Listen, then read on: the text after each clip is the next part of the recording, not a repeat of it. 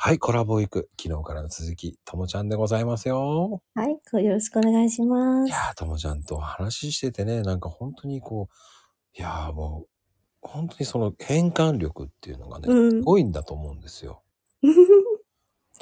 そうですね。うん。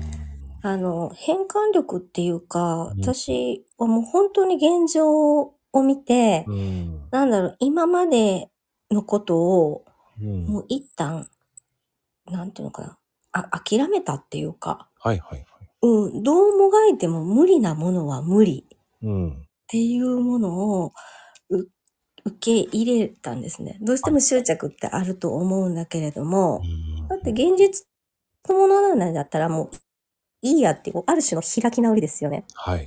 うん、で、あの、じゃあ今私に何ができるんだろうとか、今の私がやらないといけないことは何だろうとか、うんうんうん。そこからこう今を基準にものを考えていったんですよね。はあ、そうか。そう。なので、病院でいてる時も、この今私ができることって何って。うん。うん。そこをしながらこうみんな一生懸命スタッフさんたちがお世話してくれたりするんだけどそうね私おしゃべりだったから病室のみんなとお話はできたんですよ。うんうんううん。ん、そしたらみんなめちゃくちゃ落ち込んでるんですよね足骨折したのよとか。うんうんうん。でもいやいや私見て見てみたいな。うん。うん私よりマシじゃんみたいな。 そしたらだんだんみんな元気になってくるんですよね。本当よね。本当よね。私そんなんでくよくよしてたらあかんよねって言いながら。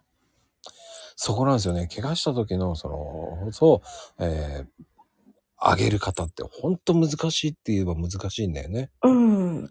どうしようっていうのが先に行っちゃうからね。そでう。どまうたしよう。うんねあの、どうしようって、おたおたしても、どうしようもできないじゃないうん。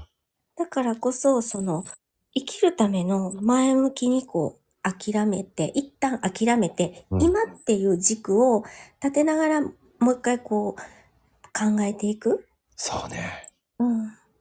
それがやっぱり私はできたので、そこかな、もしかしてこう、うまく変換できたのは。すごいよね。うん。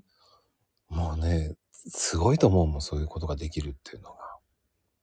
それ、みんなにもでも、できると思うよ。そうう。ん。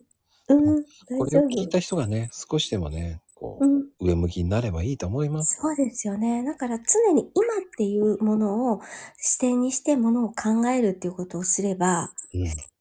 大丈夫じゃないかなってできると思うよ。はい。